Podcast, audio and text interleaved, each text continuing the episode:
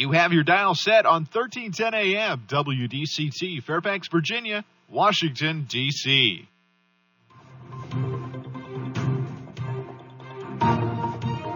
워싱턴과 미국 그리고 세계의 흐름을 짚어보는 라디오 워싱턴의 시사 토크쇼 워싱턴 전망대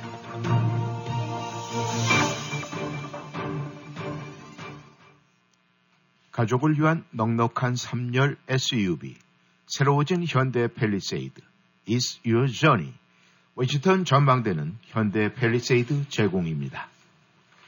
워싱턴 전망대 8월 22일 오늘은 월요일이죠. 시작하겠습니다. 우크라이나 전쟁이 발발한 지 내일 모레면 벌써 6개월이 됩니다.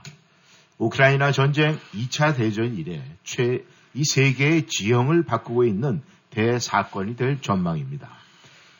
한국에서는 해수부 공무원 피살, 강제 북송, 월성 원전 사건 등 문재인 전 정권의 폐악을 파헤치는 검찰 수사가 본격화되고 있습니다.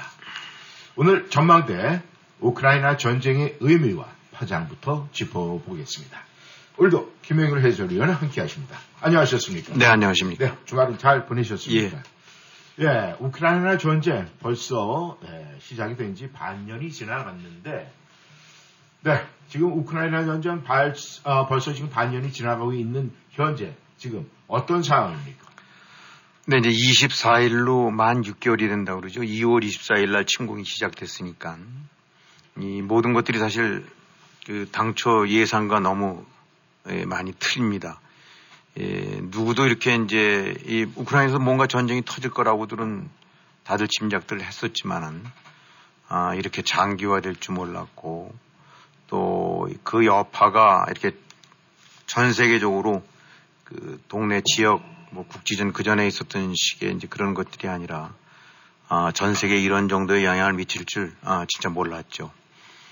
이 한마디로 지난 물론 아직도 이제 전쟁은 진행이 되고 있습니다만은 아, 이 전쟁으로 인해서 그야말로 이제 그 새로운 국제 질서 아니면 국제 질서 기존의 국제 질서에 큰 영향을 이미 줬고 네. 앞으로도 엄청난 변화를 가져다 아, 주게 될 것으로 이제 평가들이 되고 있죠. 한마디로 2차 대전 우리가 뭐 전후 세대 그래갖고 사실 전쟁을 겪지 못한 사람들이 대부분입니다. 네. 아, 한국전을 끝으로 또 혹은 월남전 뭐 월남전만 하더라도 이 어떻게 보면 그 전 세계가 동원되다시피 그렇게 한 전쟁은 아니었죠. 음. 그나마 이제 한국전 같은 경우가 아, 제2차 대전이 이제 가장 큰 지역 전쟁이자 아, 글로벌 영향, 글로벌하게 영향을 미치는 전쟁이었는데, 그러니까 그렇게 따진다면 1950년도쯤. 근데 지금 2020년이니까 거의 한 세, 라이프 세대, 네. 어, 한 사람의 일생에 이를 만큼 70여 년 만에 가장 큰 어, 전쟁이 일어나고, 어찌 보면은 또 한국전보다도 훨씬 더 어, 차후에 국제 정세라든가 어, 어떤 국제 외교 안보라든가 아무튼 어떤 어떤 형태로든 어, 이 국제 관계의 어떤 하나의 형성되어 있는 질서에 중대한 변화 내지 전환점이 될 수 있는 어, 그런 전쟁으로 이제 커져 버렸죠. 예, 아직도 진행되고 있고 또 언제 끝날지 모르긴 하지만은 어, 대부분의 전쟁이 뭐 그럴 수밖에 없다 하더라도 지금 우크라이나 전쟁이 어, 앞으로 어떻게 더 전개가 돼갖고 어떤 더 영향 내지 타격 이런 거를 주게 될지 네. 어, 그야말로 그냥 뭐 더 큰 대전으로 어, 번지게 될지 네. 또이 상태로 해서 어, 종식이 될지 지금 전혀 예측이 못 할 수 없는 상태죠. 네. 예, 어쨌든 간에 우리는 지금 어, 이 하나의 큰 세계사의 흐름 속에 예, 바로 현장에 지금 어, 접, 처해 저 접해 있는 네. 예, 그런 거라고 얘기할 수 있을 것 같습니다. 네, 지금 이제 그 우크라이나와 전쟁이 6개월이 지나고 있습니다. 뭐 소식이 올라오는 거 보니까 뭐 하이마스 그 뭐이 포지 또 뭐 찬약 저장고는 뭐 폭파했다 뭐 이런 이야기 들리고 있는데 지금 이 시점에서의 이 앞으로 좀 6개월이 지나면서의 이 전황 상태는 뭐 이런 식으로 흘러갈 것 같습니까? 아니면은 뭐 뭔가 좀 변화가 있고 또 뭐 우크라이나나 뭐 이 러시아 쪽으로 어느 한쪽으로 좀 치우치고 뭐 이런 건 좀 있겠습니까? 네, 일단 6개월이 지나면서 예, 한번 중간 이제 어떤 점검을 해본다고 한다 그러면 원래 뭐 한 3, 3, 4일 며칠이면 끝낼 수 있으려는 그런 예상들을 했었고 네. 아마 끝날이라는 이제 우크라이나가 넘어가리라는 예상을 했었고 또 당연히 그렇게 밀어붙이면서 어, 이 러시아가 초반에 승리를 내지 제압을 할 거라고 생각들 했었더랬죠. 네. 아, 그러나 이제 수도 키우, 키예프 그 전에 아, 이런 데 같은 경우가 아, 수일 내 함락될 것으로 봤다가 또 제렌스키 정권 같은 경우가 러시아 의도대로 금방 축출이 돼서 괴뢰 정권도 세워지고 네. 우크라이나 전역이 러시아의 수중에 들어갈 거라고 봤다가 이 모든 것들이 다 예상이 어긋났습니다. 이 이제 흔히 어차피 제3자들이 바라봤을 때는 이제 객관적인 수치 내지 이런 걸 보고 토대로 그 추론할 수밖에 없는 거였죠. 네. 그런 측면에서 보게 되고 나면은 그 러시아가 지니고 있었던 군사력 아 이런 부분들은 뭐 아, 하나하나 항목별로 안 본다 하더라도 총체적으로 봤을 때 그야말로 한 10배 이상쯤은 더 우세할 만큼 압도적인 전력을 지니고 있었고 아, 이런 러시아가 밀고 들어오게 되고 나면 며칠 못 버티고 이제 우크라이나가 함락될 것을 예상했는데 네. 아, 이 모든 것들이 다 일단 벗어났죠. 아, 이제 6개월 맞은 현재는 어쨌든 그 이렇게 장기화될지도 몰랐지만 어쨌든 좀 국면이 약간 미묘하게 아, 어딘가 조금 그 이 다른 이제 변화의 그 어떤 이 조짐들이 엿보이는데 그걸 한마디로 얘기했는데 그러면 물론 지금까지 지금도 마찬가지로 이제 러시아나 우크라이나가 서로 그 밀고 밀리는 이제 그런 각축전을 벌이고 있긴 하지만은 네. 또 에, 우크라이나 동부 지역 같은 경우 어, 러시아의 어떤 공세가 이제 먹혀 들어가고 어, 대부분의 지역이 다 이제 러시아 쪽으로 그 넘어가 있는 것도 사실이긴 하지만은 예. 어쨌든 간에 아, 현재 이, 이 동부 전선과 남부 전선 속에서 아, 양쪽에서 아, 어, 우크라이나가 강력하게 지금 저항을 하고 있고 네. 특히 남부 쪽에서는 아, 반격의 이제 그런 조짐을 보이고 있다라는 것도 지금 틀림없는 어떤 변화인 것 같아요. 음. 예를 들어서 이제 영국 정보 당국 같은 경우가 이렇게 오픈하는 것들을 보게 되고 나면 지난 7월이니까 한 달여 지난 이후로도 러시아가 동부 쪽에서 아, 실질적으로 우크라이나 쪽을 진격을 한 것이 한 3km 정도밖에 안 된다니까. 음. 이건 뭐 그야말로 그냥 현 전선에서 답보돼 있다라고 볼 수밖에 없는 거죠. 네.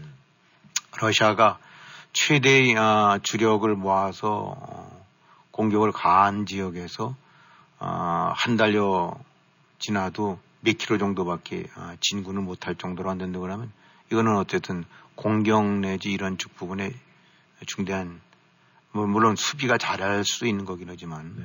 공격이라는 이런 데 있어서는 확실하게 뭔가 문제가 있고 저- 어, 어딘가가 이제 꺾여 있다. 네. 아, 이렇게 봐야 될 것 같고, 아, 이 가장 중요한 것이 이제 지금 이 과정 속에서 이제 오히려 남부 쪽에서 이제 counter attack 쪽 우크라이나가 이제 반격에 네. 아, 그런 조짐을 보이면서 아, 그 이제 그런 지역별로 이렇게 이제 국지적으로 공세를 벌이고 있는데 예, 어찌든 간에 지금까지 나온 분석들을 보게 되고 나면은 서방 측이 여러 형태의 무기들을 많이 지원을 하고 했었었지만 이제 특히 아, 미국의 하이마스로 대표되는 장거리 그 포 정밀 사격을 네. 가할 수 있는 이런 것들이 이제 효과를 발휘하면서 그 러시아군 후방이 아, 곳곳에서 좀 공격을 당하면서 보급이라든가 또 지휘부 혹은 탄약기지 이런 데가 공군기지 같은 데가 파괴돼 갖고 네. 러시아의 공격 능력을 많이 그,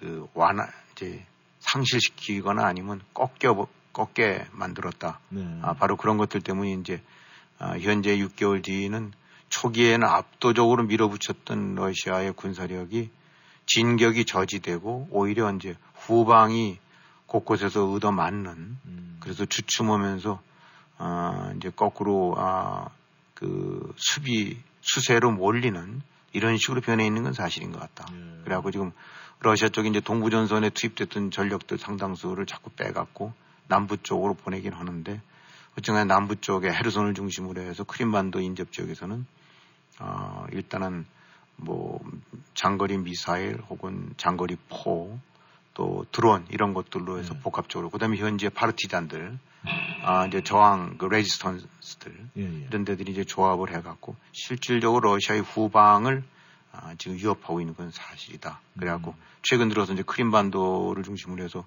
군기지라든가 공군기지, 해군기지 같은 데가 이리저리 피격을 당하고 또 드론에 의해서 공격을 당하고 이래갖고 아, 가장 아, 러시아 입장으로 봐서는 그 또 하나의 이제 그 새로운 영토로 여겨졌던 이번 아, 이 이제 크림반도 같은 경우가 결코 안전치 못하고 오히려 어, 공격을 당해가는 음. 이제 이런 그 그래서 수세로 전환할 수밖에 없는 그런 양상이 됐다고 어, 얘기할 수 있을 것 같습니다. 음. 이제 물론 지금 이제 우크라이나가 공격을 가하고 있는 그런 기지라든가 보급기지, 탄약기지가 몇 군데 깨지거나 했다고 그래서 네.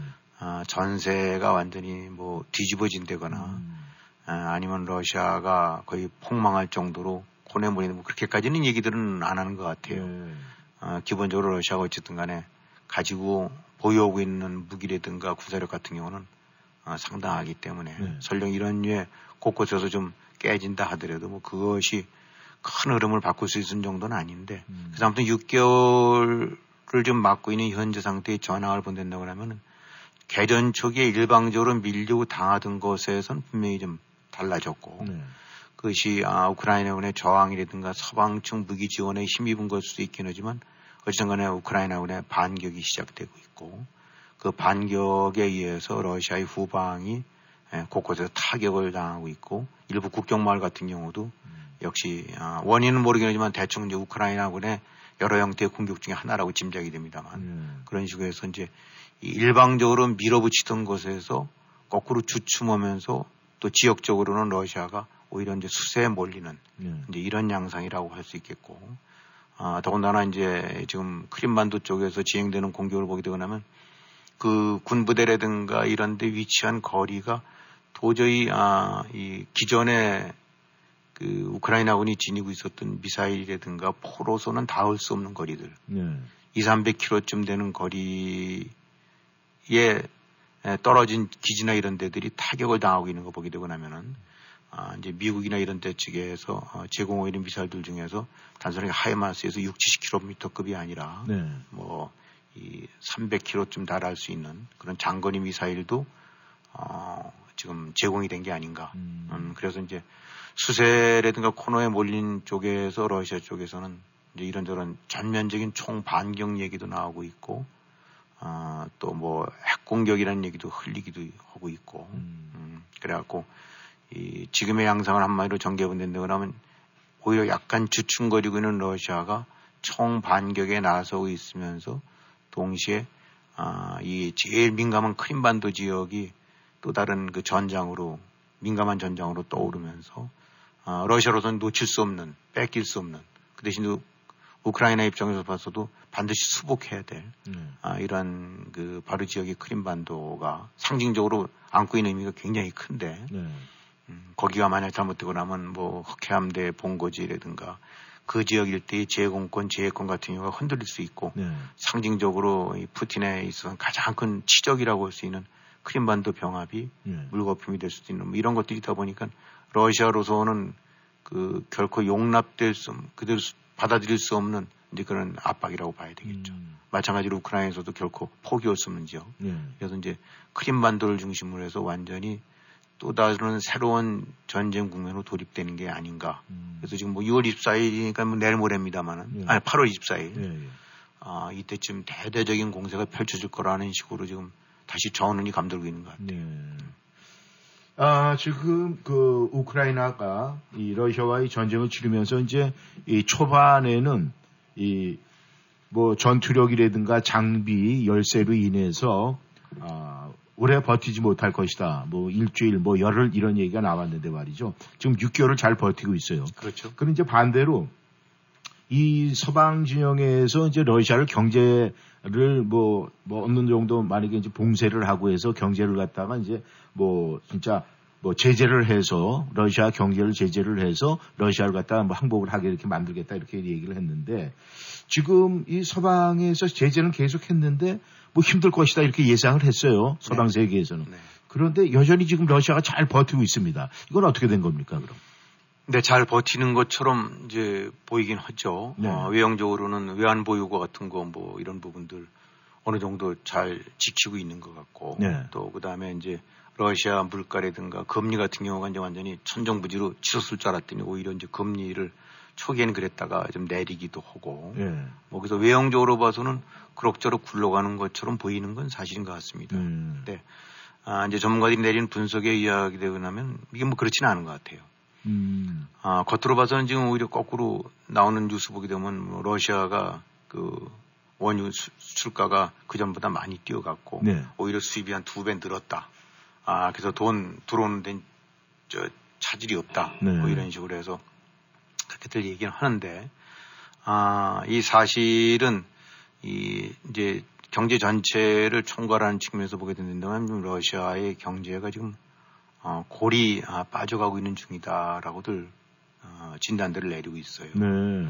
그, 이 경제 제재라는 것은 이 아주 작은 뭐 이제 싱가포르쯤만한 작은 도시 국가라고 한다면 바로 2, 3일부터라도 효과 그 여파가 나타날지 모르긴 하지만 네. 어쨌든 러시아 같은 경우 그런 큰 나라 자원이라든가 식량 뭐 이런 부분들이 그 남대로 다 그 자급자족이 될 수 있는 거고 네. 내핀만 한대인데 그러면 음. 아, 이런 나라들에 있어서 경제 제재가 하루 아침에 에, 그 여파가 그대로 드러나기는 어렵다고들 얘기를 합니다. 네.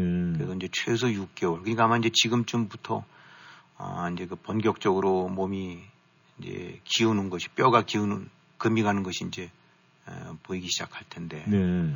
단적인 예로 이제 그 러시아 항공 업계 같은 얘기를 나오는 걸 보게 되고 나면 네.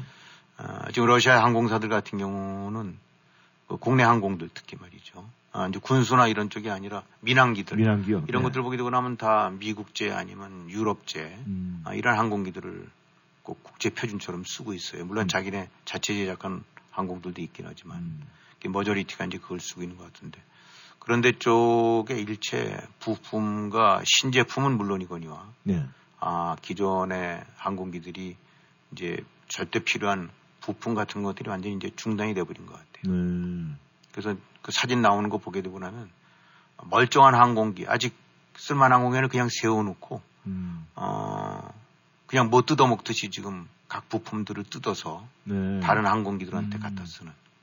어, 그러니까 그냥 이, 이 자체가 지금 움직이지 못할 항공기가 아니라 그 추가 부품 공급이 안 되니까 음. 있는 것 중에 멀쩡한 걸 세워놓고 뭐 날개 뜯어가고 음. 뭐 베어링 뜯어가고 무슨 뭐 계기판 뜯어가고 뭐 예를 들어서 이제 음. 그런 식으로 생각하시면 돼요. 네. 그래서 나오고 있는 거는 아무리 적게 잡아도 20 내지 한 35% 정도쯤에 지금 국내 항공의 그 운영이 마비됐던 얘기예요. 음. 근데 이제 이게 점점 시간이 지나고 나면은 이 항공기 같은 경우는 특별히 이제 자동차만 하더라도 뭐 웬만하면 요즘 크게 부품 안 갈고 오래 쓰지 않습니까? 네. 근데 이제 항공기는 또 좀 다른 것 같아요. 네. 내구 연한들이 있고 음. 또 피로도가 있기 때문에 장기적으로 어, 규정 기간 이상 사용하다가는 대형 사고가 날 수 있는 음. 뭐 하나라도 하늘에서 삐끗 나사라도 빠지게 그렇죠. 되면. 아니면 어디가 네. 부러지면 안 되는 거니까 그렇기 때문에 그 장비 항공기 운영에 있어서 이거든 검수 감수 이런 부분이 굉장히 엄격한가 봐요. 네. 그것이 축- 충족이 안 되고 나면은 항상 대형 사건이 날 수가 있으니까. 음. 아, 그러려면은 예를 들어서 6개월마다 혹은 3개월마다 1개월마다 뭐 필터를 갈아줘야 된다든가 뭐 이런 음. 것들이 있어야 되지 않겠습니까? 그렇죠. 런 것들 좀 못하고 있는 거는 거죠. 음. 그러다 보니까 나타나는 결과는 이제 멀쩡한 항공기 약간 다 뭐 유스트 항공기긴 하지만 어차피 멀쩡해 보이는 것들을 또 2차, 3차로 뜯어갖고 음. 나머지를 돌리기 위해서 음. 이렇게 해서 얘기하는 것이 한 1년쯤 되고 나면은 러시아 항공이 이제 끝장이 난다. 네. 그건 뭐 짐작이 될 만한 일들이에요. 네. 그러면 아, 미국 같은 경우는 하면 조금 양상이 다를지도 모르지만 미국이란 상, 상- 생각을 해봤을 때 여기 항공기가 지금 운항 중단이 한 30%쯤 됐다. 네. 그 다음에 매일 뭐 2, 3%씩은 데미지 있고 그 다음에 몇 개월쯤 있다 한다면 미국 내 전체 아, 민항기 운항이 올스톱 된다고 생각한다면 이 경제가 어떻게 될까? 음. 미국이 어떻게 돌아갈까? 아마 상상해 보시게 되고 나면 아, 이 짐작이 될 겁니다. 네. 즉, 이 겉으로 봐서는 지금은 그럭저럭 어떻게 용케 버티고 있는 것 같은데, 음. 이 바로 이런 식으로, 어, 이 각 산업 industry마다, 아, 지금 치명적으로, 어, 좀그 금이 가고 균열이 망가지고 있다라고 네. 이제 볼 수 있는 거죠. 이 거의 이런 것들이 전 산업에 걸쳐서 일어나고 있는데 특히 첨단과 정밀 분야 아, 이런 데 있어서는 지금 심대한 타격을 입어갖고 네. 컴퓨터라든가 반도체 또 자동차 제조라든가 군수 산업 이런 데 같은 경우가 사실상 치명타를 입고 있다는 거죠. 음. 물론 이제 중국산이 없, 없지는 않습니다만 이 확실한 대체제 역할을 하기에는 아직은 역부족이고 네. 중국도 부품별로 혹은 소재별로 여러 가지 이제 제재 때문에 눈치를 보고 있기 때문에 네. 그러니까 러시아가 아, 바로 이런 식으로 된다고 하면 각 부문 기묘한 산업들이 아, 새로운 발전은커녕은 유지조차도 어렵고 음. 점점 점점 쪼그라드는 상태가 되어버릴 수밖에 없다. 음. 그렇게 되고 나면 이게 결국은 아, 이 산업 발전 전반에 걸쳐서 마비 내지 중단 사태가 오게 되고 나면 그 러시아 경제 전체가 안게 되는 그 피해는 지금 헤아릴 수 없을 정도로 커질 수가 있다. 음. 예를 들어 이제 우리가 가뭄 지금 심하다고 합니다만 이, 이게 이게 다시 이제 러시아가 이렇게 이 위축되거나 이제 말라버린 그 경제가 다시 되살아나려면 훨씬 많은 시간과 이제 노력이 필요하다는 얘기죠. 예. 그래서 우리 가뭄 이번 저수지 같은 경우 물이 점점 점점 쪼그라들어 마르다가 어느 정도 한계를 넘어서 완전히 이제 그냥 거북등처럼 말라버리고 나면 그것을 다시 회복해서 물을 채소할 때까지 엄청나게 많은 그 걸, 시일이 걸리는 거 아닙니까? 그렇죠. 예. 이게 뭐 러시아 경제가 되산하게 개발한 하늘에서 비 오는 것도 음. 아닌 거고 이렇게 말라버린 거를 다시 정상 가동시키는 데는 아, 이거는 그 데미지는 이루 말할 수가 없다. 네. 외형적으로 러- 원유 판도는 들어올지 모르겠지만은 음. 아, 달러 갖고 모든 것이 해결될 수 있는 것이 아니니까. 네. 이제 결국 이제 제재나 그 경제가 망가지는 거를 실제 피부로 느끼려면 이제 사람들 생활 속에서 해야 될 텐데. 네. 아, 지금 소비재라든가 이런 것들 경우 최소한의 이런 것들은 러시아가 자체 조달할 수도 있을 거예요. 음. 먹고 마시는 거 이런 부분들. 네. 그러나 어찌든 간에 이 소비재 중에서도 예를 들면 무슨 어떤 그뭐저 의류라든가 이런 거 음. 소재가 필요한데 외국에서 수입이 안 된다. 음. 아, 그러면 자체 생산하는 것도 있지만은 또, 또 수입을 해갖고 가공해서 팔 것들 많이 있지 않습니까? 예. 그러니까 한마디로 지금 우리가 시장에 나간다 한다 그러면 매대가 텅텅 비고 특히 이제 제품 종류나 브랜드 같은 것들이 거의 사라져가고 음. 지금 우리는 뭐 그로서리 마켓 가게 되고 나면 모든 것들이 다 풍성하게 공급되어 있으니까 마음에 맞는 거 고르는데 예. 예를 들어서 무슨 두부가 있다. 그러면 음. 열 가지 브랜드가 있는데 두부가 이제 한 두 가지 브랜드밖에 없고 음. 제품 저 줄어들고 있고 네. 또뭐 이런 식의 상태로 되고 나면 그냥 견디긴 하는데 네. 일단은 뭐 당장 다 굶어 죽지는 않긴 하지만은 그런 식으로 경제 전반이 좀 쪼그라들고 있다. 음. 그래서 어, 지금들 전문가들 얘기는 만약에 어나도 6개월간 이러한 상태의 제재가 되- 음. 계속된다고 하면 러시아 경제는 거의 완전 붕괴되고 말 거다. 예. 음, 지금 그렇게 얘기를 하고 있어요. 예. 근데 어, 그 다음에 이제 연식으로 친다고는 최소한도 30년대는 후퇴할 수가 있다. 음. 그러니까 막뭐 이 저 90년대라면 그야, 그야말로 이제 옛날 그 낙후된 이제 그런 식으로 다시 되돌아갈 수 있는 건데 예. 바로 이런 것들이 지금 외형적으로는 버티고 있는 것 같긴 하지만 안으로 어, 곰고 있는 네. 아니면 와해되고 있는 이제 그 러시아의 지금 경제 상황이고 특히 이제 이 군수품이라든가 무기 분야 쪽에서는 예. 어, 이런 류의 전문, 이제, 그, 저 반도체라든가 첨단 소재 같은 경우라든가 부품 같은 경우들이 차단이 되고 예. 또 소프트웨어가 차단이 됨으로 인해서 어, 이 심각한 또 그런 음. 그 타격을 받는 것 같아요. 예. 그래서 러시아가 외형적으로는 달러 갖고는 뭐 좀 버티는 것 같지만 아, 또 상대적으로 지금 그런데 보도가 많이 아, 이제 포커스가 아, 좀 거기서 벗어나 있긴 하지만 음. 지금 우리 그래서 맨날 우리는 지금 우크라이나의 뭐 도시 곳곳에서 파괴되는 것만 보고 있긴 하지만 러시아의 경제는 그렇게 눈에 안 보이는 어, 이 파괴 내지 균열이 지금 점점 심화되고 있다. 네. 그렇게 진단할 수 있을 것 같아요. 네. 그러니까 이제 이 서방의 경제 제재로 이 러시아의 경제가 이제 서서히 침몰하고 있다. 지금 침몰하고 있다고도 네, 얘기를 그렇게 있습니다. 말씀을 이제 하시는데 이 2차 대전 이후에 말이죠. 네. 뭐 한국 전쟁도 있었고 베트남 전쟁도 있었고 뭐 여러 전쟁이 있었습니다만은 크게 세계적으로 동요는 안 된 것 같은데 이 우크라이나 전쟁이 지금 현재 가져다 준 이 국제 정치의 어떤 정치적인 변형은 굉장히 있는 것 같은데 그렇죠. 아주 그건 어떻게. 생각을 하십니까? 네, 이제 흔히 우리가 얘기했을 때는 이제 2차 대전 후에 그 미국과 소련을 중심으로 한 이제 냉전 체제. 네. 거기에 나중에 이제 중국이 부상하면서 어, 또 다른 이제 강자로 떠오른 정도쯤이었는데 일종의 이제 다흑화 같은 개념으로 됐다가 네. 이번 우크라이나 전쟁이 이른바 다시금 신냉전 체제로 국제 정치 지형을 바꿔버렸다. 네. 이제 이렇게 큰 변화를 그렇게 우리가 얘기할 수 있겠죠. 과거에 미소 대결에서 어, 중국이 이제 부상하는 이런 정도쯤이었다가 지금은 미국을 주- 중심으로 서방국들과 네. 중국과 러시아가 연합을 해서 어, 하나의 그 새로운 대결 체제가 만들어진 음. 그 다음에 과거에는 그래도 이른바 글로벌화 해갖고 이념이라는 장벽이 많이 무너지고 어, 경제라든가 기술 이런 쪽으로 해서 전 세계의 어떤 그 트랜잭션이 서로 교류가 활발했다가 네. 지금 이제 중국과 러시아에 대한 뭐 중국은 아직은 그런 단계는 아닙니다만 러시아에 대한 제재 이 얘기는 뭐냐면 아, 기술과 교류 글로벌화에 이제 중대한 아, 이 제, 제동 장 제동 그 분위기가 만들어진 거죠. 네. 그러니까 그래서 이제 신냉전 체제라고 이제 하는데 아, 이런 것이 이제 아, 우크라이나 전쟁을 통해서 아, 이렇게 새롭게 이제 그런 것이 부상하게 됐고 네. 또 이제 유럽의 위상이라고 그럴까 특히 나토의 위상이나 역할 같은 것들이 훨씬 더 좀 달라졌다고 볼 수도 있겠습니다.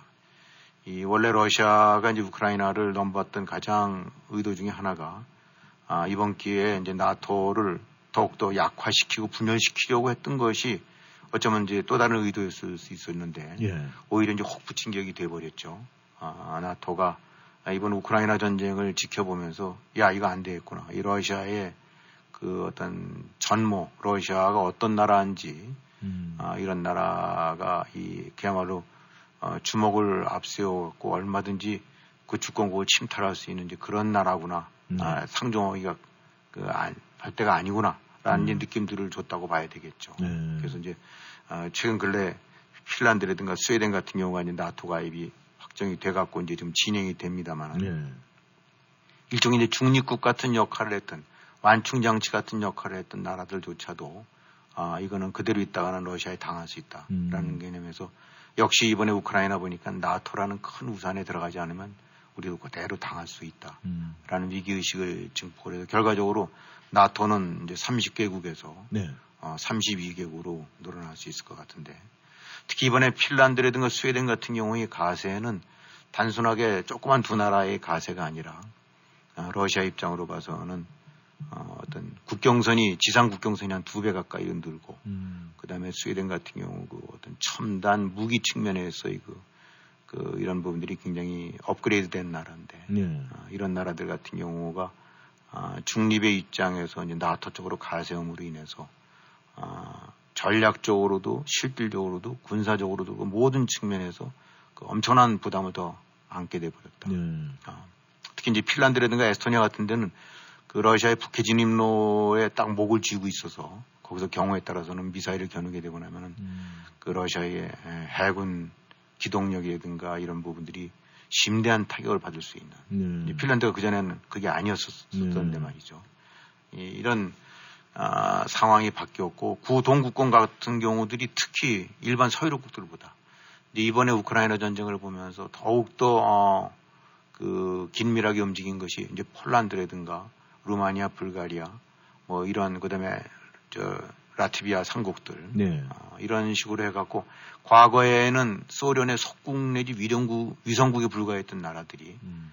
에, 훨씬 더 어, 심각하게 상황을 인식하고 네. 오히려 무슨 이탈리아, 프랑스 뭐 이런 식의 스페인 같은 전통적인 서유럽 진영들보다는 훨씬 더 아, 심각하게 대처를 했어요. 네. 어, 그 얘기는 또 한편으로 봐갖고는 러시아 쪽으로 봐서는 구 동맹국들이 완전히 등을 돌리고 어, 이제 러시아에 대해서 어, 이 X자를 그어버린 이제 이런 양상. 그러니까 결국은 또 EU도 EU 같은 경우가 이제 나토랑은 어, 겹치는 데도 있고 아닌 데도 있습니다만 EU 같은 경우가 이제 어떻게 보면 약간 경제와 연관된 이제 그런 연합체라고 성격을 띠고 있다가 어, 준 동맹과 같은 식으로 해갖고 역시 NT 음. 아, 이, 저, 러시아 쪽, 아, 이런 부분들에 대한 코- 스탠스를 취하게 되면서 결과적으로, 아, 러시아는 이번 우크라이나 전쟁으로 인해서 좁게는 유럽, 예. 그래서 그래도 이런 일이 있기 전에는 뭐 독일, 뭐 프랑스 이런 데들이 애매모호하게 자기 나름대로 독자 노선을 취하면서 미국과 러시아 사이에서 중재자 역할도 하고 음. 아, 이른바 운전자 역할도 좀 하려는 모습을 보였다가 이번들을 완전히 아 이게 아니구나 하고 이제 꼬리를 내려버리고 네. 확실하게 뭐 저걸 해야 되겠다라고 해서 나토 쪽으로 아, 그 나토이라는 기치하에 이제 몰려버 저 모여든 거니까 네. 이렇게 본다면 러시아 입장으로 봐서는 어, 그야말로 잠재적으로 또 포텐셜한 우호 설, 설림 관계를 가질 수 있는 유럽의 주요 핵심 주축국들 네. 독일과 프랑스로 하여금 완전히 등을 돌릴 수밖에 없게 만드는 아, 이런 거. 그다음에 동구 유럽국들 아, 다 등 돌리고 네. 중립국들도 등 돌리고 그다음에 오히려 아, 이 나토와의 전선 이쪽에 동부 전선 쪽에 미군이든가 이런 나토군들이 증강 배치를 해갖고 네. 사실은 우크라이나 공격 이전 때보다 훨씬 더 나토의 위협을 느낄 수밖에 없는 네. 그런 상태로 돼버렸고 네.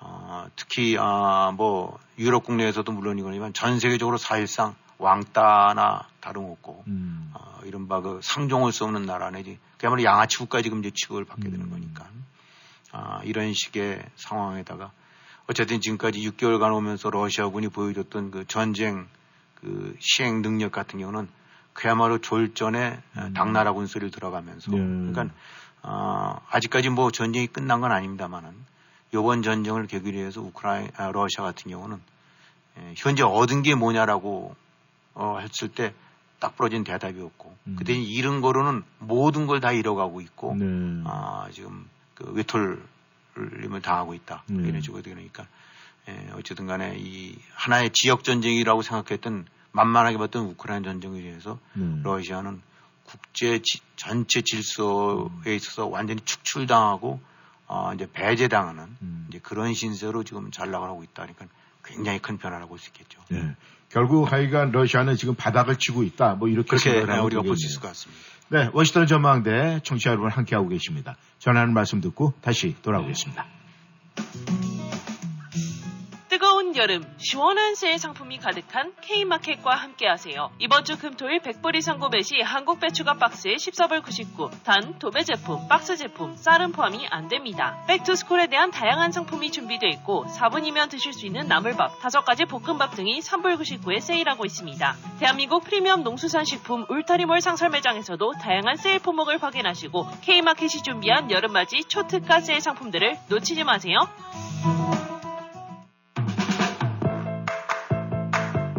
벌써 65세가 다 돼가는데 뭘 제일 먼저 해야지? 소셜연금 신청하기? 아니요. 아직 직장에 다니고 있는데다 일찍 신청하면 수령액이 줄어서. 그러면 메디케어 신청? 빙고. 그건 선택이 아니라 필수야, 필수. 늦으면 평생 벌금이 따라다녀. 57년생은 생일 3개월 전부터 신청해야 한다는데 어디서 신청하지? 당연히 임강호 보험이지. 메디케어 신청, 추가 보험의 선택, 의사와 처방약까지 임강호 보험이 최고야. 자녀는 멀고 에이전트는 가깝다. 누구? 페어팩스에 있는 임강호 보험 703-989-3031 703-989-3031 너 너무 예뻐졌다. 성형했니? 페어팩스 기우미 치과에서 치아 교정했잖아. 치아 교정만 했는데도 너무 예뻐졌는데? 버지니아 유일한 master provider인 기우미 치과에서 하는 Fast Braces. 몰라? 치아 교정을 간 3, 4개월 만에 교정하는 획기적인 교정 기법이래. 지금 선착순 30명에 한해서 20% 디스카운트도 하고 있어. 그래? 그럼 우리 아이들도 빨리 데려가야겠네. 신경치료 등 일반 치료도 30년 경력의 기우미 치과라면 믿고 맡기실 수 있습니다. 703-273-2545, 273-2545. 햇빛이 강렬하다고요? 실내 분위기를 아름답고 다양하게 바꾸고 싶다면 한국산 신개념 창문화를 창출하는 덱스터 블라인드가 이뤄드립니다. laser shade들은 고객의 취향에 따라 새로운 것을 창조할 수 있는 window collection이며 업계 최저 가격에 맞춤 제작 설치해드립니다. 언제든 연락주세요. 703-489-3252, 703-489-3252. 애난데일에 위치한 덱스터 블라인드.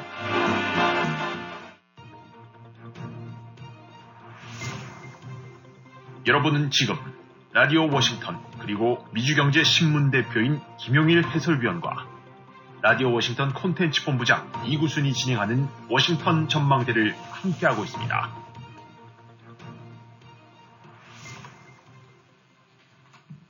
네, 청취자 여러분, 워싱턴 전망대 함께하고 계십니다. 전하는 말씀 듣고 다시 돌아왔습니다. 이 우크라이나 전쟁 이제 시작이 되면서 미국의 역할이 이제 굉장히 중요하게 세계에 이제 노출이 됐는데 이 이번 전쟁을 통해서 이 미국의 무기 체제가 세계 최강인 건 분명히 증명이 됐어요. 그렇죠. 예. 증명이 됐는데 그렇다면 결국 미국의 입장에서는 우크라이나 전쟁을 통해서 미국의 입지가 좀 올라가지 않았나 이렇게 생각을 하는데 어떻게 생각을 하십니까? 네, 근데 이제 그런 것들을 이렇게 뭐 미국 언론들 이렇게 쭉 보더라도 그런 저기 대차 대조표 따진 기사는 별로 안 나오는 거 보니까 아? 그것도 다들 그뭐 음. 아마 또 국익 차원에서 그런지 모르긴 하지만 그저 짐작컨대 이렇게 보게 되고 나면 미국은 어떻게 보면은 사실 이번에 가장 큰 수혜자라고 할 수도 있겠죠. 네. 아, 이 미국이 이제 가장 여론상으로 힘들어하는 것이 이제 전사자들, 전상자들인데 네. 그런 인명 피해 없이 물론 돈은 갖다 많이 좀 쓰고 어, 이 막대한 지원을 하고 있습니다만은 네. 그거 이상으로 얻게 되는 반사 이득은 굉장히 크다고 할 수가 있겠죠. 예, 무엇보다 그 러시아를 지금 그 외교적으로 혹은 이제 윤리 차원에서도 그렇고 대, 이 어떤 그 대의명분 차원에서도 이제 완전히 지금 러시아를 어, 밟고 있는 거나 다름없고 네. 뭐 그로 인해서 이제 경제 피해, 물가 인상 이런 부분들에는 부수적으로 다 맞고는 있습니다만 네. 그다음에 이제 동맹 관계를 결속을 강화해 갖고 어, 트럼프 정권 때 여러 가지 좀 훼손됐던 것 같은 대유럽. 네. 근데 무엇보다 이제 그 헤게모니를 쥐었다고 봐야 되겠죠. 네. 아, 유럽이 아무리 그동안에 이리저리 딴 길 보려고 그랬다 하다가 이번에 아유 이거 미국 없으면 큰일 나겠구나 라는 거를 절실히 느꼈고 그런 측면에서는 어쩔 수 없이 미국이라는 우산 속에서 같이 갈 수밖에 없다는 그런 현실적인 어떤 그 인식을 갖게 했다는 거는 미국 입장으로서는 큰 소득이라고 봐야 되겠죠. 네. 또 나아가서 이제 유럽 지역을 넘어서 일본이라든가 아시아, 뭐 한국 등도 포함이 됩니다만은 이쪽을 포괄하는 어, 이른바 대러시아 그 견제 네트워크를 구축했다는 거. 네. 이와 수반해서 이제 중국도 마찬가지고 중국에 대해서도. 네. 그러니까 이 군사 동맹을 넘어서서 이제 자유 혹은 민주라는 그런 가치 동맹을 만들어냈고 그 가치 동맹을 그 인식시키고 공고히 하는데 이 우크라이나 전쟁이 큰 역할을 했다. 음. 봐라, 이 러시아, 중국 같은 나라랑 니들이 같이 상대해야 되겠나. 네. 같이 더불어 할 수가 없는 나라는 거 알겠지라고 해서 긴말 할 것 없이 우크라이나 전쟁이라든가 중국 하는 걸 보게 되고 나니까 아, 이거는 뭔가, 뭔가 태도 결정을 해야 되겠다. 음. 라는 이제 그런 느낌을 얻는 것이 이것이 평시라면 음. 미국이 수백 명의 외교관을 파견해 갖고 각가지 그 어떤 당근으로 설득을 해도 잘 안 될 만한 것들을 우크라이나 전쟁을 통해서 아, 피부로 느끼게 했다는 거. 네. 그것이 미국이 얻게 된 가장 큰, 아, 뭐 아까 이제 말씀하신 대로 무기, 아마 그 시장도 지금 이제 특히 동유럽국들이 절대적으로 서바이벌을 위해서 이제 무장을 예. 강화할 거고 유럽국들도 이제 국방 예산 올릴 텐데 국방 예산의 대부분이 결국은 무기 사는 거 아니겠습니까? 예. 그럼 그 과정 속에서는 뭐 당연히 미국 무기가 그야말로 이제 어떻게 보면 2차 대전이 이제 가장 큰 호황을 맞을 수도 있겠죠. 그래서 뭐 지금 그렇게 얘기를 하더라고요. 뭐 10억 달러 지원을 해도 그게 지금 무기 파는 게 그게 몇 배다 이런 얘기. 세배로 또 예, 돌아오겠죠. 뭐 예. 그러니까 그런 측면으로 봐서는 이렇게 손익 계산서라는 분석은 잘 안 합니다만 예. 자, 암, 암암리에 어, 러시아 입장으로 봐서는 결국은 아, 이제 미국 좋은 일 시킨다라고 또 하나 아, 그런 그 쓰- 아주 쓰- 쓰디 쓴 예. 그런 분석들을 하고 있겠죠. 예. 이 중국하고의 이제 대만 관계 이건 또 또 아시아권의 어떤 하야권대 말이죠. 그렇죠. 이 우크라이나 전쟁이 이 아시아권에 미친 영향 분명히 있을 것 같고 만약에 이런 우크라이나 전쟁에서 이 지금 한국도 북한과의 대립 관계에 있기 때문에 뭐 여러 가지 또 우리가 지금 눈여겨봐야 될 부분이 있는데 이런 부분에 대해서는 어떻게 생각을 하십니까? 네, 어쨌든 우크라이나 전쟁은 이제 또 하나 아, 미국 입장으로 봐서는 아, 반드시 쇼처럼 보여줘야 되는 것이 이제 중국에 대한 메시지죠. 네. 아, 우크라이나랑 똑같은 상태로 처해 있는 것이 이제 결국은 대만이라고 할 수 있는데 아, 중국이 호시탐탐 노리고 있다가 이번 우크라이나 전쟁에서 전개되는 양상을 보면서 많이 좀 생각을 어, 접고 네. 어, 달리했을 거라고 봐요. 네. 음, 그러니까 그 동안에 뭐 한중거리도 안 된다라는 정도쯤으로 생각을 하고 에, 그런 대응을 해오다가 이번에 우크라이나가 대처하는 걸 보게 되고 나니까 야 이게 꼭 생각했던 것만큼은 아니구나. 네. 또 그다음에 너무나 어, 예상 못했던 그런 전장 상황들, 특히 이제 그 러시아의 그 막강한 기갑 사단이라든가 이런 것들이 어, 그대로 그 비대칭무기라고 할 수 있는 이제 그 미사일 대전차 미사일이라든가 네. 어, 그다음 이런 거로 인해서 그냥 그 힘을 못 쓰고 무너지는 거 네. 내지 아니면 그 제지되는 것들도 봤고 어, 또 특히 이제 이 장거리포 같은 이런 것들이 지상전에 있어서는 그 이 러시아의 막강한 그 포병 전력 내지 어, 이런 지상군 전력을 그냥 그 위축시킬 수 있는 음. 이제 그런 이런 부분들 이런 것들을 통해서 봤을 때 이 뭐 땅으로 가는 것도 아니고 이제 바다를 건너야 되는 중국 입장으로 봐서는 아 이제 러시아에서 우크라이나가 했던 에, 우크라이나가 했던 그런 저항들 네. 그런 형태의 비대칭 아, 방어 무기를 중심으로 해서 해오게 된다면 그야말로 중국이 안게 될 그 부담이나 이거는 이건 뭐 치명 간단치가 않겠구나. 네. 그리고 또 동시에 아, 서방국들이 이제 일치단결해 갖고 러시아에 대한 제재에 동참하는 걸 보고 아, 물론 중국의 이제 경제 규모라든가 이런 것들은 러시아는 다르고 네. 내구력도 더클수 있긴 하지만은 음. 어, 만약에 이제 그런 형태의 제재가 가해진다 그러면 중국도 어, 치명타를 입을 수 있는 이런 부분들. 네. 그러니까 러시아, 아, 중국의 대만 침공에 대한 여러 가지 인식과 계산을 많이 바꿔놓을 수 있는 이제 그런 진- 지금 계기가 됐다고 봐야 되겠고 네.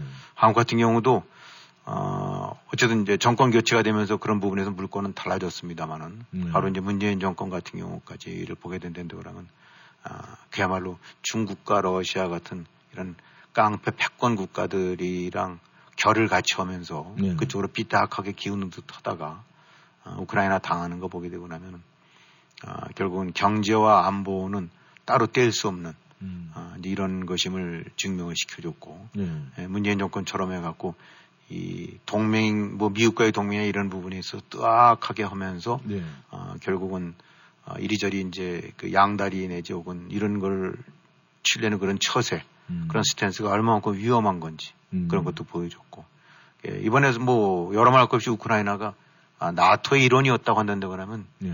어, 절대로 이런 식으로 당할 수는 없는 거 아닙니까? 네. 이건 이제 이 결국은 안보에 있어서는 적절한 뭐 핸디 조절도 필요하고 그 균형도 가- 맞춰야 되겠지만 최종 안보는 사실은 그 생명과 관계되는 거기 때문에 어차피 맨 마지막에는 최후의 선택을 해야 될 수밖에 없고 음. 어, 그 안보는 개별적인 어, 개별 국가로선 지키기 이미 버거운 예. 미국 정도나 되면 혹시 러시아 정도쯤 되면 모를까 음. 아, 나머지 국가들 같은 경우는 뭐 중국까지도 가능할 수도 있긴 하겠지만은 네. 어떤 우산 속에서 그 같이 연합돼서 대처하기 전에는 아, 이런 강력한 패권국들의 침공 앞에서는 무력화될 수밖에 없다. 음. 그러니까 이제 동맹의 중요성을 새삼 일깨워줬다고 봐야 되겠죠. 예. 그러니까 한국이 이제 새 정권이 그런 부분에 있어서는 스탠스를 잘 잡아가고 있는 것 같습니다만은 음. 하여튼 아, 이 뭐 미국에 무조건 동조라는 것이 아니라 아, 미국이 주창하고 있는 어떤 가치 동맹, 음. 어, 자유와 아, 이 민주 동맹 예. 이런 부분들이 어, 결국은 또 대한민국을 따라가 같이 동조할 수밖에 없는 네. 어, 그렇게 가야 될 길이 아닌가. 그래서 우크라이나 전쟁 같은 경우도 당장 눈앞에 불은 안 떨어졌지만은 네. 향후의 국제관계 설정이라든가 동맹관계 설정 또 앞으로의 나아가 국가가 나아갈 방향에서 네. 문재인 정권이 같은 거와는 그건 그야말로 죽을 길로 가는 거다. 네. 어, 그 반대로 아, 이런 가치에 기준한 이런 민주동맹 쪽에 가담을 해야 되는 게 아니냐라는 예. 그런 필요성 음. 그다음에 이- 이런 것들을 아주 강력하게 일깨워줬다고 봐야 되, 되지 않을까 생각합니다. 예. 아, 아까 우리 김 의원님께서도 말씀하시기를 이제 앞으로 며칠 후에 이 러시아가 우크라이나에 대한 대대적인 공격이 있을 것이다. 이제 이런 얘기를 좀 하셨는데 네. 아, 우크라이나 이 전쟁이 이제 1년 단위로 따진다 그러면 이제 6개월이 지나서 이제 3분기로 들어가는데 향후에 그 전개될 이런 전망에 대해서는 어떻게 간단하게 설명하시면 어떻게 뭐 말씀하실 수가 있겠습니까? 근데 뭐 저도 어차피 이제 언론들 분석을 보고 오는 겁니다만 이 보니까 굉장히 참 그 애매하고 어렵더라고요. 네. 어, 기본적으로 어느 쪽도 포기할 수가 없는 네. 어느 한쪽이라도 그냥 고개 팍 숙이고 끝나면 될 텐데 네. 지금 러시아 입장으로 봐서는 푸틴은 패퇴 후퇴는 곧 자기의 자멸을 얘기하는 거기 때문에 음, 이건 뭐 건건일축 승부로 안 갈 수밖에 없고 음. 근데 가젠이 뒷심이 부족하고 네. 어, 중단하젠이 아 이거는 도저히 자기의 흥망이 걸려 있는 거기 때문에 안 되고 네. 그래서 결국은 갈 수밖에 없는 음, 또 우크라이나 입장으로 봐서는 이게 완전히 비전이 제로인 상태라면 모르긴 하지만 그래도 버티고 어떠면은 국면 국면 이제는 역공에 나설 수도 있고 네. 또이 미국이라든가 이런 데가 그래도 끊이지 않고 지원해 줄 것 같고 그다음에 이미 깨질 대로 깨져 있고 만약에 여기서 이제 멈췄다가는 어 잠시 시간을 벌어주는 것이 우크라이나 쪽이 아니라 다시금 러시아를 어 재정비시키는 일이 됐고 그러니까 네. 우크라이나 입장에서는 다시 또 후퇴할 수가 없는 네. 이 상태에서 중단할 수가 없는 전쟁이 또 바로 이거고 음. 또 뒤에서 이제 힘을 지원해주고 있다는 뭐 유럽국 전체는 아니긴 하지만은 네. 유럽국들마다 뭐 조금 사정이 다르긴 하지만은 가장 이제 주축인 미국 입장으로 봐서는 여기서 우크라이나를 주저앉혀 갖고 그 러시아의 발톱에 눌려서 결국은 어떤 형태로든 타협 내지 양보를 시켰다가는 아 이건 또 중대한 그 메시지를 전달하게 되는 거죠. 이제 예. 미국이 손을 들었다. 음. 결국은 지금 그렇지 않아도 아프가니스탄에서 나온 것 같고 미국이 사실상 안게 됐던 부담은 엄청나게 큰데 네. 여기서 우크라이나에서도 철수하게 된다고 그러면은 아 이거는 그 유럽 동맹들, 아시아 동맹들, 이 러시아라든가 중국과 아, 대결을 감소해야 될 수 있는 그런 동맹들한테 잘못된 메시지를 줄수 있으니까 미국도 절대 손을 띄기가 쉽지 않은 거다. 예. 그러니까 확전도 쉽지 않지만 종전도 쉽지 않은. 음. 어, 그래서 이게 뭐 사실 정말 예측이 안 되는 것 같아요. 예. 예, 단지 그 핵이라든가 나토의 전면 대결 같은 거를 에, 모든 공멸될 수 있는 거는 피해야 되긴 하는데 예. 지금 상태로 봐서는 어느 한쪽도 전쟁을 멈추거나 중지시켜야 될 수 있는 그런 요소가 없기 때문에 네. 이건 그야말로 어, 짐작이 안 가는 장기 전화될 수밖에 없지 않은가 이렇게도 얘기하는 것 같아요. 네, 감사합니다. 아, 이 한국 또 우리가 한국의 정세를 또 우리가 그냥 지나칠 수가 없는데 이 한국 검찰이 문재인 정권 수사와 관련해서 이 대통령 기록물 압수수색을 뭐 드디어 시작을 했습니다. 네네. 이 문제 어떻게 생각하십니까? 근데 이제 어, 뭐 월성 원전 사건, 그다음에 네. 서해 공무원 피살 사건, 또 네. 북한 선언 강제 북송 사건 지금 세 가지 정도쯤을 해서 초점을 갖고 수사들이 진행이 됐죠. 네. 그래서 이제 그 동안에 이거와 연관돼서 온갖 기록물들이 이제 꽁꽁 숨어라 식으로 아, 문재인 정권이 봉해놨는데 네. 그분들이 이제 아마 수행영장을 밟아서 시작을 하는 것 같습니다. 네. 근데 이게 뭐 하루 가서 오는 건 아닌 것 같아요. 음. 보니까 또 뭐 검토해 갖고 저쪽에서 제출되는 리스트 목록 보고 또 네. 확인하고 이런 건데 뭐 며칠은 보통이고 음. 뭐 월, 월 단위로 갈 수도 있는 거라고 한다니까. 네. 어차피 하여튼 이런 부분들은 아, 그동안에 이제 미뤄졌었던 어떤 이유에서인지 모르긴 합니다만 제대로 이제 진행이 되지 못했던 아, 이런 아, 가장 중요한 이슈들에 대한 이제 본격적인 그 수사 내지 이제 그 규명에 들어갔다고 봐야 되겠죠. 네. 그래서 지금 여기 관련된 사람들이 이른바 전정 문재인 정권의 핵심 제일 이제 전면에 섰던 사람들 네. 대통령 빼놓고는 다 걸렸다고 봐도 되니까 음. 뭐 그렇다고 해서 지금 문재인 사람이 벗어나 있는 건 아니고 네. 일단 이제 바로 그 밑에까지 해서 어, 이 다들 이제 줄줄이 어, 고발 조치 혹은 피소돼 갖고 네. 지금 이제 수사가 진행되는 거니까 앞으로 이런 부분들은 그야말로 이제 본격적인 아, 이 아, 이른바 이제 그 구현이라고 해야 될까요? 뭔가 감춰졌던 것들 네. 그런 거 이제 시작됐다고 볼 수 있겠죠. 네. 아무튼 이제 계속 또 우리가 뭘 알지 못하는 그런 이야기들이 많이 나올 것 같은데 이 새 정권 얘기를 좀 해봐야 되겠습니다. 윤석열 대통령 취임이 이제 100일 지났습니까? 이 문제를 지금 우리가 어떻게 평가하느냐 이게 굉장히 중요한데 어떻게 생각을 하십니까? 근데 뭐 대체로 보게 되고 나면 이뭐 다들 이제 좀 지- 비난하고 지적하는 쪽들 목소리가 높죠. 네. 어, 이 사실은 100일 지났는데 아, 지금 어쨌든 간에 이제 지지율이든가 이런 여론 부분이 많이 악화되어 있는 것이 이제 바로 어, 그러한 현상을 낳게 된 거라고 봐야 되겠는데 네. 어쨌든 간에 참 이례적인 것 같습니다. 이 보통 대통령 이제 몇 달쯤에는 그야말로 그냥 그냥 서슬이 펄할 때고 네. 국민적인 지지가 아, 굉장히 높을 텐데 어떻게 이렇게 이제 망가졌는지가 참 의아스럽기도 하고 네. 어, 또 굉장히 이제 컨선을 줄 수도 있고 그러는데 뭐 안보라든가 외교라든가 국내 뭐 부동산 정치 이런 부분들 같은 경우는 하나하나 뜯어본다는데 그러면 다들 방향은 제대로 잡, 잡아가고 있는 게 아닌가. 예. 아, 또 기업들에 대한 이제 제재 완화래, 규제 등 이런 부분들도 방향은 잡아가고 있는 것 같은데 그럼 왜 이렇게 자꾸 이제 이 여론조사, 여론이 그 바닥을 기고 네. 어, 비난하는 쪽이 많아지느냐 뭐 이런 부분들이 참 본인들도 이해가 안 가고 서, 서운한 점도 있을 거고 네.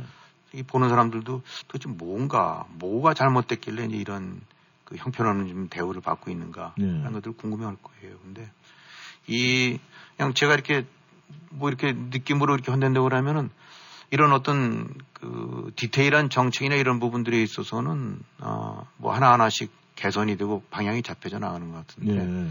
어 자꾸 이제 어떻게 보면 윤석열 정부라는 그런 큰 그림이라든가 어떤 이런 비전 같은 것들이 네. 결국은 제시 못 된 게 아니냐. 음. 그러니까 정책적인 측면으로는 어, 이렇게 진행을 하고 있긴 하지만은 네. 새 정부한테 가졌던 기대라는 것이 꼭 그것만은 아닌 음. 뭔가 그야말로 완전히 좀 달라진 새로운 나라, 음. 아, 새로운 정치 이런 부분들을 사람들은 감으로서 막연히 기대하기 마련인데 예. 그런 부분들이 좀 굉장히 미흡하고 어, 가닥을 못 잡고 있는 게 아닌가 하는 음. 생각이 들어요. 예. 이 보통 어 이제 뭐 정, 대통령이 이제 가장 정치에서 제일 큰 지도자라고 할 수 있겠죠. 음. 이 통상적으로 정치 지도자가 아, 뭐 많은 나라들이 이제 있어갖고 또 그 중에서 성공한 사람 음. 또 아니면 실패한 사람도 있었지만 대체로 이제 성공한 지도자의 공통점이라는 거는 과거보다는 미래에 대한 메시지라든가 음. 방향, 플랜 네. 이런 거를 확고하게 제시하는 쪽이 항상 가장 성공한 지도자로 보통 평가를 받게 되거든요. 네. 그러니까 뭔가 아, 지금 과거에 머물고 과거에 이 저거에서 답습하는 것이 아니라 아, 과거 어쨌든 간에 그 새로운 장을 열고 새로운 모멘텀을 제시해 주는 사람이 이제 이 바로 성공한 지도자로 평가받을 수 있는 가장 큰 음. 덕목이다. 아, 뭐 예를 들면 우리가 좌파 얘기긴 합니다만 모택동이 어떻게 그 열악한 조건에서도 중국 네. 공산당이 살아남았느냐. 음. 결국은 대장정이라는 거 뭐 이렇게 내막을 들어보게 되고 나면 그야말로 그냥 지리멸멸 패잔병과 다름없는 네. 그런 열악한 상태에서 뭔가 이 공산국가 건설이라는 음. 어떤 비전을 제시해서 그 많은 사람들을 어, 그런 가난 속에서도 끌고 갔다. 네. 어쨌든 간에 좌파 측면으로 봐서는 그 위대한 지도자가 된 거죠. 음. 음, 그건 바로 이제 지도자 측면에서도.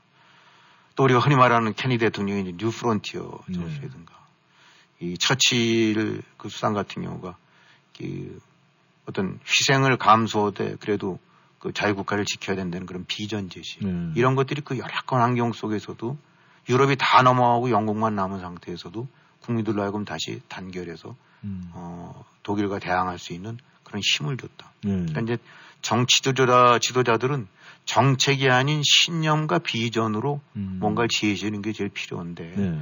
지금 윤석열 정부가 그런 신념과 비전을 제시하고 있는가 부분에 관해서는 어, 의견들이 어, 이렇게, 높은 평점을 주는 네. 것 같지가 않아요. 음. 그러니까 이런 디테일 이런 것도 굉장히 중요하고 음. 어, 외면할 수 없습니다만 큰 마스터 플레이라고 해야 될까? 예. 어, 이 정부 윤석열 정부가 지향하고 음. 어, 추구하고자 하는 바는 이런 거다. 아, 이런 부분들에 대한 그 어떤 그 이모셔널한 어떤 감동을 못 주고 있다. 예. 이 그런 것들이 아마 이제 이렇게 지지난 부지율의 한 요인이 아닐까 싶은데 음. 어쨌든 간에 이 문재인 정권에 대해서 고개를 돌렸던 태학질의 환멸을 느꼈던 사람들로 하여금 이제 뭐 좀 완전히 바뀌었구나라는 인상을 못 주고 있다. 예.